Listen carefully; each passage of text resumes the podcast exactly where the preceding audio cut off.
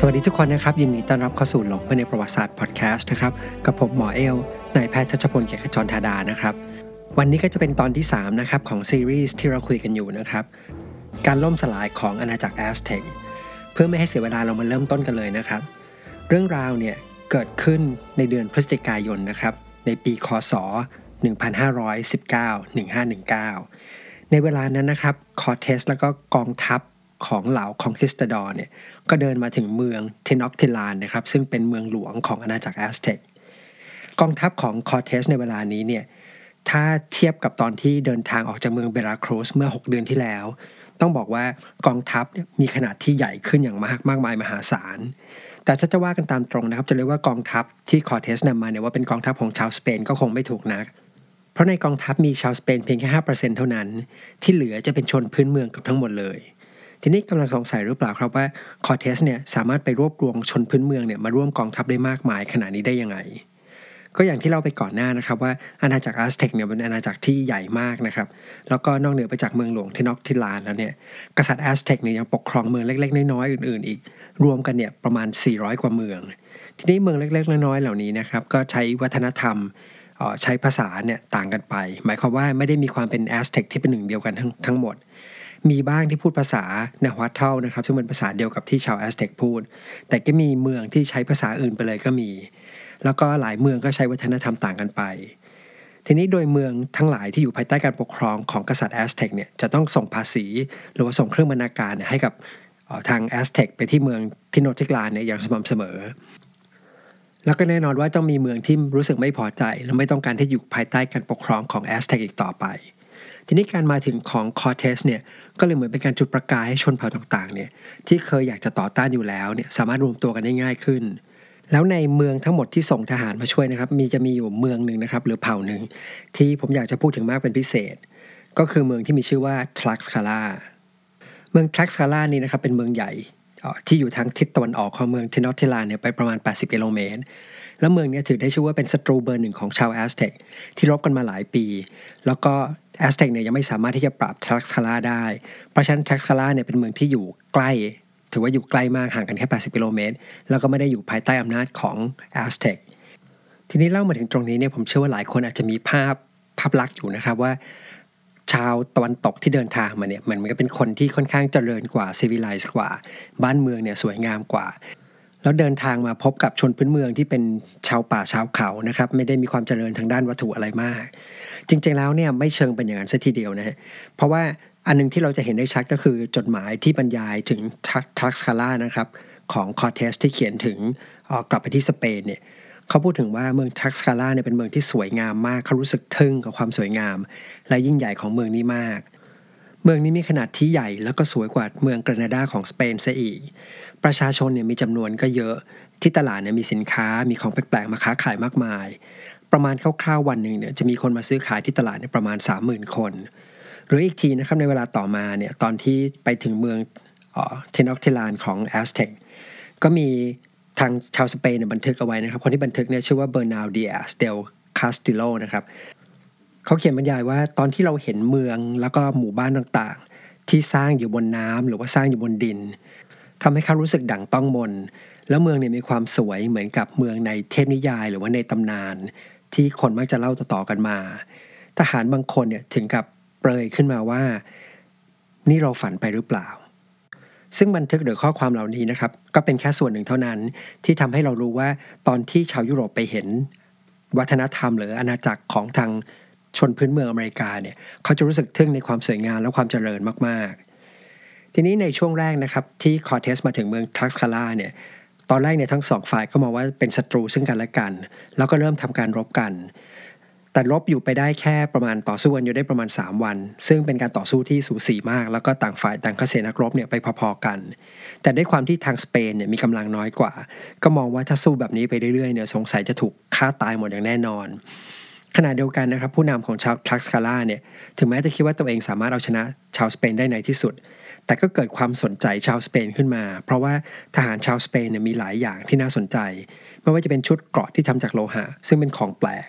หรือว่าปืนที่สามารถส่งเสียงคำราม มีประกายไฟออกมา แล้วก็มีควันซึ่งดูน่ากลัว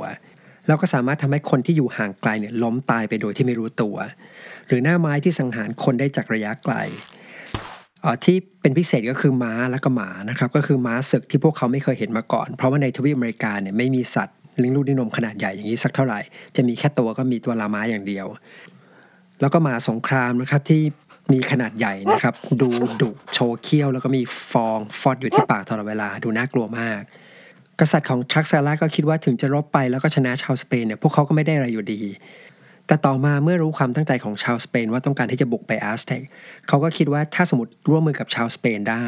ซึ่งชาวสเปนเนี่ยมีอาวุธแปลกๆมากมาย มันน่าจะมีประโยชน์กับทางชาวทลักสคาลามากกว่า สุดท้ายทางทลักสคาลากับกองทัพคอเทสเนี่ยก็เลยตัดสินใจที่จะหยุดต่อสู้กัน แล้วก็มาปรึกษากันมาคุยกัน แล้วก็ร่วมใจกันที่จะบุกไปที่เมืองเทนอกทิลาน แล้วก็เป็นทหารของทลักสคาลาเนี่ยครับที่เป็นกองทัพใหญ่ที่มาเสริมเขี้ยวเล็บให้กับคอเทสเนี่ยอย่างมากมายมหาศาล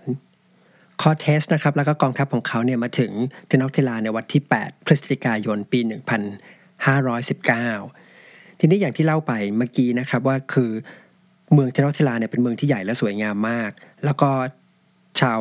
สเปนเนี่ยก็รู้สึกตื่นตะลึงกับภาพที่เห็น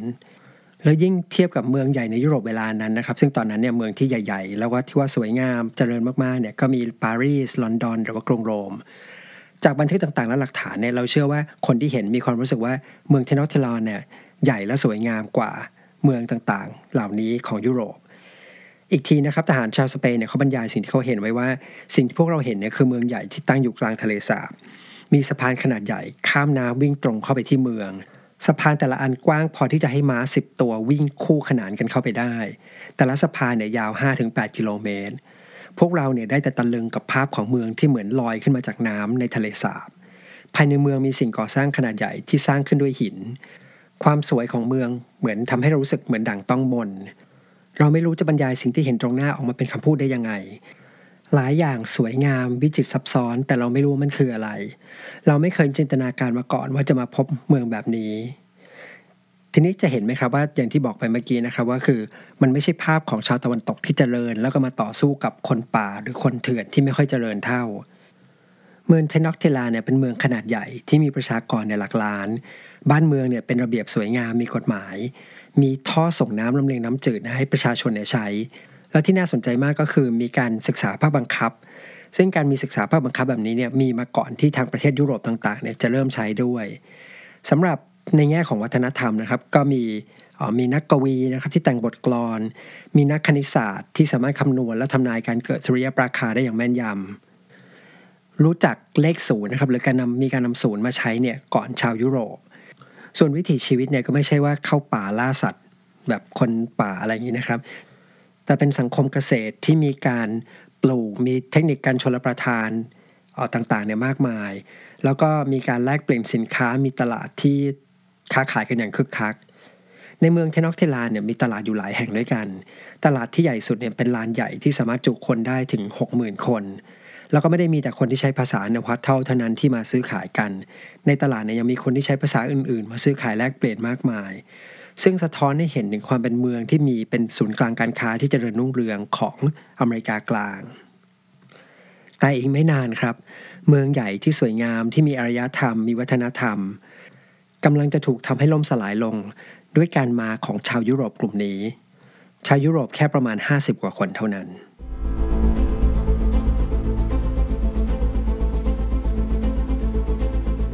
เมื่อคอร์เทสเนี่ยมาถึงเมืองเทนอกเทลานะครับเขาก็ต้องประหลาดใจ เพราะว่ากษัตริย์มอกเตซูมาเนี่ยเตรียมต้อนรับอยู่แล้ว แล้วการต้อนรับเนี่ยก็เป็นแบบเต็มยศนะครับก็คือกษัตริย์มอกเตซูมาเนี่ยแต่งตัวแบบเต็มยศออกมาพร้อมขบวนต้อนรับอันยิ่งใหญ่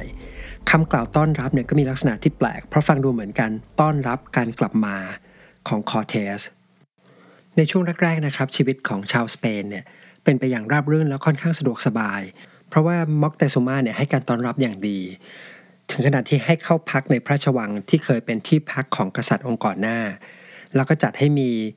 คนเนี่ยพาชาวสเปนเดินชมเมือง ชมการแสดง ฟังดนตรี แล้วก็มีงานเลี้ยงต้อนรับอย่างยิ่งใหญ่คอเทสได้เห็นความสวยงามของพระราชวัง เห็นสวนสัตว์ เห็นบ่อเลี้ยงปลาที่มีทั้งปลาน้ำจืดและก็น้ำเค็มเนี่ยมาเลี้ยงไว้แยกคนละบ่อ แล้วก็สวนที่จัดไว้อย่างสวยงาม แต่สิ่งที่ทำให้ชาวสเปนไม่พอใจเมื่อได้พบเห็นก็คือ ตอนที่ชาวแอสเท็กเนี่ยพาพวกเขาไปดูนะพิธีบูชายัญด้วยการควักหัวใจออกมา แล้วก็ชาวแอสเท็กเนี่ยไม่ใช่บูชายัญกันแบบเล็กๆน้อยๆหรือว่านานๆทำทีนะครับในช่วงที่พีคสุดๆนะครับ คือแต่ละปีเนี่ยแอสเท็กสังหารคนเพื่อบูชายันเนี่ยเป็นจำนวนหลักหลายหมื่นคน อย่างไรก็ตามนะครับ แม้ว่าต่อหน้าทั้งสองฝ่ายเนี่ยจะปฏิบัติต่อกันด้วยดีนะครับ แต่ลึกๆต่างก็รู้สึกได้ถึงความไม่ไว้ใจซึ่งกันและกันอยู่มอกเตซูมาแล้วก็ขุนนางชั้นสูงทั้งหลายคนก็ยังไม่รู้ หรือยังไม่แน่ใจว่าชาวสเปนเนี่ยเป็นใครและเป็นเทพเจ้าที่กลับมาจริง ๆ หรือเปล่า ส่วนชาวสเปนเองเนี่ยก็กลัว เพราะในสถานะที่พวกเขาอยู่ ถ้าเกิดว่าวันไหนชาวแอสเท็กเกิดอยากจะ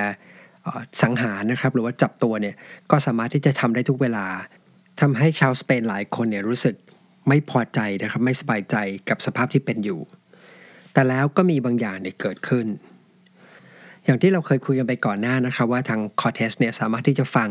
ชาวแอสเท็กเนี่ยคุยกันได้ โดยที่ชาวแอสเท็กเนี่ยไม่รู้ตัว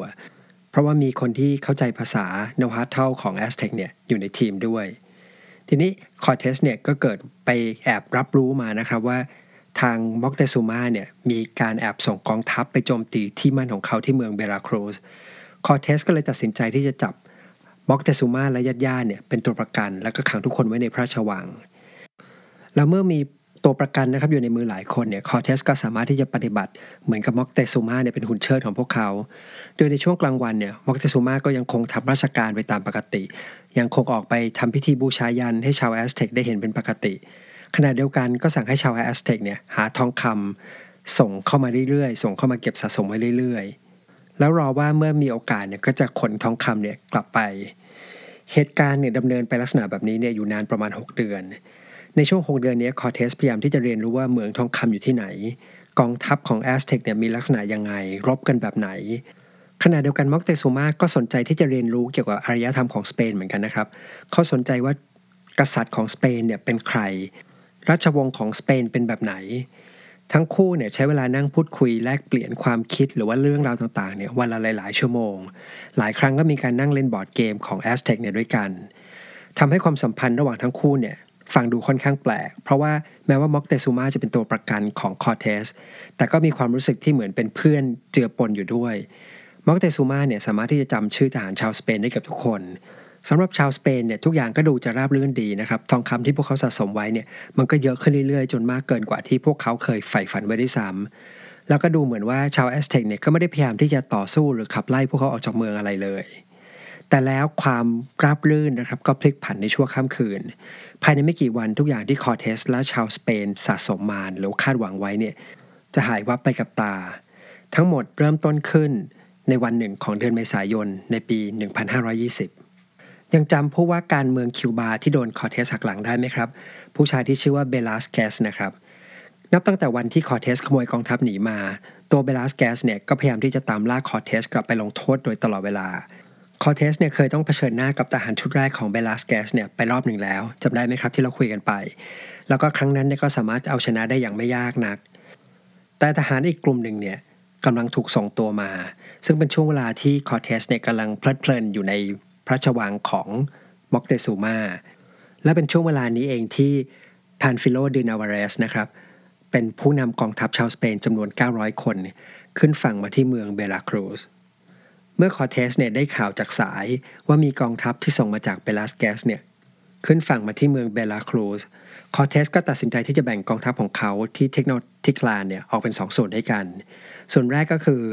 ให้เดินทางตามเข้าไปที่ชายฝั่งเพื่อรีบไปโจมตีก่อน ก่อนที่กองทัพของนาวาเรสเนี่ยจะตั้งตัวได้ แล้วก็ส่วนที่2เนี่ยให้เฝ้าเมืองเทนอติคลานเอาไว้ คือเฝ้าทองคำเอาไว้ โดยคนที่คอเทสมอบหมายให้อยู่ที่เมืองนี้นะครับ ก็เป็นผู้นำของเมืองก็คือเพโดรอัลวาราโดแล้วนั่นก็เป็นการตัดสินใจที่ผิดพลาดครั้งใหญ่สำหรับปัญหาที่ชายฝั่งนะครับก็คือการไปต่อสู้กับกองทัพของนาวาเรสเนี่ยไม่ใช่ปัญหาใหญ่อะไร คอเทสใช้วิธีการที่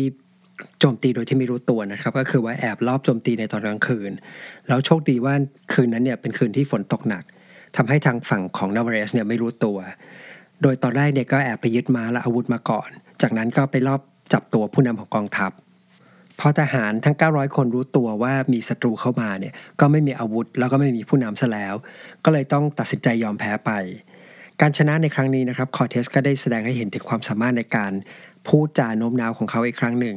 เพราะเขาสามารถที่จะพูดชักจูงให้ทหารเกือบทั้งหมด 900 คนเนี่ยยอมเข้าเป็นส่วนหนึ่งของกองทัพของเขา แล้วกลับไปพิชิตแอสเท็กด้วยกัน เมื่อเสร็จภารกิจที่ริมชายฝั่งเรียบร้อยนะครับคอเทสก็ยกทัพที่ใหญ่กว่าเดิมนะครับกลับไปที่เมืองเทนอกเทลาน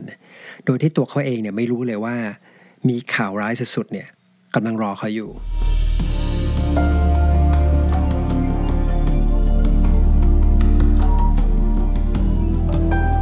ช่วงเวลาที่คอเทสไม่อยู่ เป็นช่วงเวลาที่ชาวแอสเท็กเนี่ยกำลังจะทำเตรียมที่จะทำพิธีบูชาเทพเจ้าเทสคัตลิโพคาอยู่พอดี แต่ก่อนที่งานจะเริ่มขึ้นอัลวาราโดคนที่เหมือนกับเป็นผู้นำดูแลทหารสเปนที่ยังเฝ้าเมืองอยู่ ก็เกิดความกลัวนะแล้วก็รู้สึกไม่ไว้ใจชาวแอสเท็กขึ้นมาเขาก็เลยไปจับชาวแอสเท็กมาแล้วก็ทรมาน เพื่อจะให้สารภาพว่าชาวแอสเท็กกำลังมีแผนร้ายกับชาวสเปนจริงๆ แล้วก็อาจจะเป็นเพราะว่าโดนทรมานนะฮะสารภาพหรือไม่ก็ด้วยความที่สื่อสารไม่เข้าใจ เพราะว่าเวลานั้นเนี่ยมาลินเช่เนี่ยไม่อยู่ไม่ได้ทำหน้าที่เป็นล่ามให้ทำให้อัลวาราโดเนี่ยตีความไปว่าชาวแอสเท็กเนี่ยมีแผนจริงๆ แต่ในปัจจุบันนะครับนักนักประวัติศาสตร์เนี่ยค่อนข้างเชื่อว่าจริง ๆ แล้วชาวแอสเท็กในเวลานั้นเนี่ยอาจจะไม่ได้มีแผนอะไรเป็นพิเศษอยู่ อย่างไรก็ตามนะครับอัลวาราโดเนี่ยก็เลยตัดสินใจที่จะลงมือก่อน ส่วนวิธีการก็คือเขาก็ปล่อยให้นักบวชขุนนาง และก็ราชวงศ์ของชาวแอสเท็กเนี่ยทยอยเข้ามาในจตุรัสนะที่จะทำพิธีสำหรับบูชาเทพเจ้า แล้วอัลวาราโดเนี่ยก็ให้ทหาร ซึ่งใส่เกราะเต็มยศมีอาวุธครบมือไปยืนปิดกั้นทางเข้าออกของจตุรัสทุกด้านเอาไว้ แล้วคงด้วยความที่ในพิธีเนี่ยมันมีเสียงดนตรีที่ดังนะครับมีคนมาร่วมงานจำนวนมาก ชาวแอสเท็กก็เลยไม่ได้สนใจหรือสังเกตทหารสเปนที่มายืนขวางทางเข้าออกเนี่ยสักเท่าไหร่ เมื่อทุกอย่างพร้อม อัลวาราโดก็ตะโกนเสียงดังว่าสังหารพวกมัน จากนั้นทหารสเปนก็ชักดาบออกมา แล้วก็วิ่งเข้าไล่ฆ่าฟันชาวแอสเท็กอย่างบ้าคลั่ง เหตุการณ์ในครั้งนี้เนี่ยชาวสเปนไม่ได้บันทึกหรือเขียนรายรายละเอียดไว้มากนักสักเท่าไหร่ แต่ชาวแอสเท็กที่อยู่ในเหตุการณ์เนี่ยได้ให้การคือชาวแอสเท็กเนี่ยไม่สามารถเขียนได้นะครับ แต่ว่าในเวลาต่อมาจะมีเหมือนนักบวชชาวคริสต์ที่ไปสัมภาษณ์ให้ชาวแอสเท็กเล่าเรื่องต่างๆ แล้วก็มีการจดบันทึกเอาไว้ เขาก็เล่าเรื่องราวไว้อย่าง หรือบรรยายไว้อย่างค่อนข้างโหดร้ายนะครับ ผมคงจะไม่ได้เล่ารายละเอียดทั้งหมดนะครับ แต่ก็คร่าวๆประมาณนี้นะครับ ระหว่างที่ทุกคนเนี่ยกำลังร้องเพลง แล้วก็เต้นกันอย่างสนุกสนาน ทหารชาวสเปนก็ปิดทางเข้าออกทั้งหมด แล้วก็เริ่มต้นสังหาร เริ่มต้น พวกนักดนตรีเนี่ยโดนฆ่าก่อน มือกลองที่กำลังตีกลองถูกฟันจนมือขาดสองข้างก่อนที่ทหารชาวสเปนจะใช้ดาบฟันไปที่คออย่างแรงจนหัว หลุดลอยกระเด็นไปไกล จากนั้นทหารสเปนก็หันไปฆ่า นักเต้นและก็นักแสดง พวกเขาฆ่าทุกคนไม่เว้นกระทั่งเด็กผู้หญิงแล้วก็คนแก่จัตุรัสเต็มไปด้วยศพนอนเกลื่อน ทั้งนักบวชขุนนาง ราชวงศ์โดนสังหารเกือบหมด มองไปทางไหนก็มีแต่เลือดและลำไส้เกลื่อนกลาดไปทั่วลาน บางคนพยายามจะซ่อนตัวอยู่ใต้ศพของคนที่ตายแล้ว แต่ก็ไม่รอดถูกสังหารจนได้ บางคนเนี่ยหนีไปจนถึงกำแพง แล้วก็พยายามจะปีนกำแพง เกือบจะออกไปได้อยู่แล้ว แต่ก็ถูกทหารสเปนลากลงมาแล้วก็สังหารนายทหารสเปนฆ่าไปก็หัวเราะไป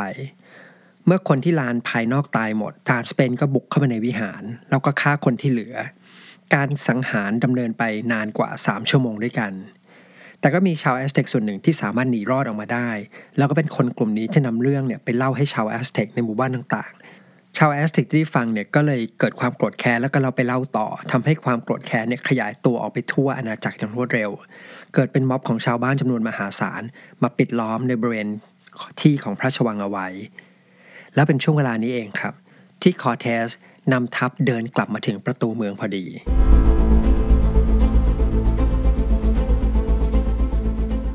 คอเทสเองเนี่ยพอจะรู้เรื่องราว ว่ามีเหตุการณ์ร้ายเนี่ยเกิดขึ้นมาบ้างแล้ว จากการที่มีสายข่าวเนี่ยวิ่งไปแจ้งข่าวให้เขารับรู้ระหว่างที่เขากำลังเดินทางกลับเมือง ตอนที่คอเทสมาถึงเมือง เมืองมีความเงียบสงัดมาก ชาวเมืองในเวลานั้นเนี่ยโกรธแค้นก็จริง แต่ก็คิดว่าจะปล่อยให้คอเทสเนี่ยสามารถเดินทางเข้าเมืองไปก่อน เพราะว่าต้องการที่จะให้ชาวสเปนทั้งหมดเนี่ยไปรวมอยู่ที่เดียวกัน เพื่อที่จะง่ายต่อการกำจัดในครั้งเดียว เมื่อคอร์เทสเข้าไปในเมืองแล้วก็รวมตัวกับทหารสเปนอื่นๆ จนเป็นที่เรียบร้อยแล้ว ชาวเมืองแล้วก็นักรบชาวแอสเท็กจำนวนมากเนี่ยก็มาปิดล้อมพระราชวังเอาไว้ไม่ให้ชาวสเปนหนีออกไปได้ พร้อมกับยกสะพานไม้หลายแห่งที่เชื่อมสะพาน ข้ามทะเลสาบ เพื่อไม่ให้ชาวสเปนสามารถที่จะหนีออกไปจากเมืองได้ ในการรุมสังหารหมู่นั้นนะครับ กษัตริย์มอกเตซูมาเนี่ยเป็นหนึ่งในคนที่สามารถรอดชีวิตจากการสังหารครั้งนั้นมาได้ แล้วทหารสเปนเนี่ยก็พยายามจะใช้ม็อกเตซูมาเป็นเครื่องมืออีกครั้งหนึ่ง ด้วยคอเทสเนี่ยนำตัวม็อกม็อกเตซูมานะครับไปยืนที่ระเบียง เพื่อที่จะให้เกลี้ยกล่อมให้กับชาวเมืองเนี่ยสงบลงและยอมปล่อยให้ชาวสเปนเนี่ยไป แต่ว่าตอนนั้นชาวแอสเท็กเนี่ยโกรธแค้นเกินกว่าจะฟังกษัตริย์ของเขา ก็เลยมีหลายคนหยิบก้อนหินขึ้นมาขว้างปาทีนี้เรื่องราวตรงนี้มันค่อนข้างสับสน ไม่มีใครรู้ว่าเรื่องราวแน่ชัดเป็นยังไงนะครับ ทางสเปนก็บอกว่ามันมีก้อนหินก้อนหนึ่งขนาดใหญ่เนี่ย กระเด็นมาโดนที่ศีรษะของมอกเตซูมาแล้วก็ทำให้มอกเตซูมาเนี่ยเสียชีวิตลงอย่างรวดเร็ว บันทึกของชาวสเปนบอกว่าพวกเขาเนี่ยรู้สึกเศร้ามาก เพราะว่าสำหรับชาวสเปนแล้วเนี่ยรู้สึกว่ามอกเตซูมาเหมือนกับเป็นเพื่อนคนหนึ่งที่รู้จักกันมาหลายเดือน แต่ว่าก็มีเรื่องเล่าทางสายอื่นนะครับที่บอกว่าจริง ๆ แล้วเนี่ยคนที่สังหารมอกเตซูมาเนี่ยก็คือทหารของสเปน หลังจากที่โดนก้อนหินคว้างโดนที่ศีรษะ ทหารสเปนก็มองว่ามอกเตซูมาเนี่ยไม่ได้มีบารมีมากมายอีกต่อไปแล้ว ไม่มีประโยชน์กับชาวสเปนแล้ว ก็เลยตัดสินใจที่จะสังหารมอกเตซูมาด้วยการฆ่ารัดคอนะในพระราชวังของพระองค์เอง ทีนี้หลังจากที่มอกเตซูมาเสียชีวิตไปแล้วเนี่ยก็มีคนที่รับแต่งตั้งขึ้นเป็นกษัตริย์คนใหม่ ก็คือน้องชายของมอกเตซูมาที่มีชื่อว่าควิดลาวัก แล้วก็เป็นควิดลาวักนะครับ หลังจากนี้ที่เป็นผู้นำแล้วก็ออกคำสั่งให้ชาวแอสเท็กเนี่ยปิดล้อมชาวสเปนเอาไว้ หลังจากที่โดนปิดล้อมไปเรื่อยๆเนี่ยผ่านเวลาก็ผ่านไปเรื่อยๆนะทีละสัปดาห์สัปดาห์จนครบ 3 สัปดาห์เนี่ยในเวลานั้นเนี่ยอาหารน้ำแล้วก็ดินปืนเนี่ยร่อยหรอจนชาวสเปนรู้แล้วว่าถ้าไม่ทำอะไรเนี่ยอีกไม่นานเนี่ยเขาก็คงจะอดตายอยู่ในพระราชวัง แล้วไม่ก็โดนบุกเข้ามาแล้วก็โดนรุมสังหาร แล้วก็เหลือแค่ทางเดียวก็คือ ต้องพยายามที่จะบุกฝ่า วงล้อมแล้วก็หนีออกไปให้ได้ ทีนี้คำถามคือว่าทหารไม่กี่คนเนี่ยจะบุกฝ่าวงล้อมของชาวแอสเท็กซึ่งมีจำนวนคนหรือมีจำนวนนักรบมากกว่าหลายเท่าได้ยังไง ปัจจุบันเนี่ยเรารู้ว่าตอนจบของเรื่องเนี่ยสุดท้ายก็เป็น conquistador กลุ่มนี้ที่ทำให้อาณาจักรแอสเท็กที่ยิ่งใหญ่เนี่ยล่มสลายลงคำถามคือว่าคอเทสแล้วก็เหล่า conquistador ที่ในเวลานี้เนี่ยจนตรอกอยู่ จะสามารถพลิกสถานการณ์กลับมาได้ยังไง เราจะมาคุยกันต่อในตอนหน้านะครับ ซึ่งจะเป็นตอนจบของซีรีส์นี้ แล้วก็เช่นเคยนะครับ ก่อนที่จะจากกันไป ก็ถ้าชอบเรื่องราวที่เล่าให้ฟังนะครับ ชอบพอดแคสต์รู้สึกว่ามีประโยชน์แล้วอยากสนับสนุนนะครับ ก็ฝากง่ายๆนะครับ กดไลค์กดแชร์นะครับ แนะนำต่อให้คนได้รู้จักมากขึ้นนะครับ แล้วก็เช่นเคยนะครับ อีกทีประชาสัมพันธ์ก็คือนอกเหนือจากในพอดแคสต์นะครับ ก็จะมีลักษณะการเล่าเรื่องแบบเดียวกันนะครับ ลงไปใน YouTube นะครับช anel ชื่อว่าหลงไม่ได้ประวัติศาสตร์เหมือนกัน ก็จะเป็นคลิปวิดีโอนะครับที่มีภาพประกอบ ซึ่งเชื่อว่าน่าจะช่วยให้เข้าใจเรื่องราวได้ง่ายขึ้นนะครับสำหรับวันนี้ผมก็ขอลาไปก่อนแล้วเรามาเจอกันใหม่ในตอนหน้านะครับ สวัสดีครับ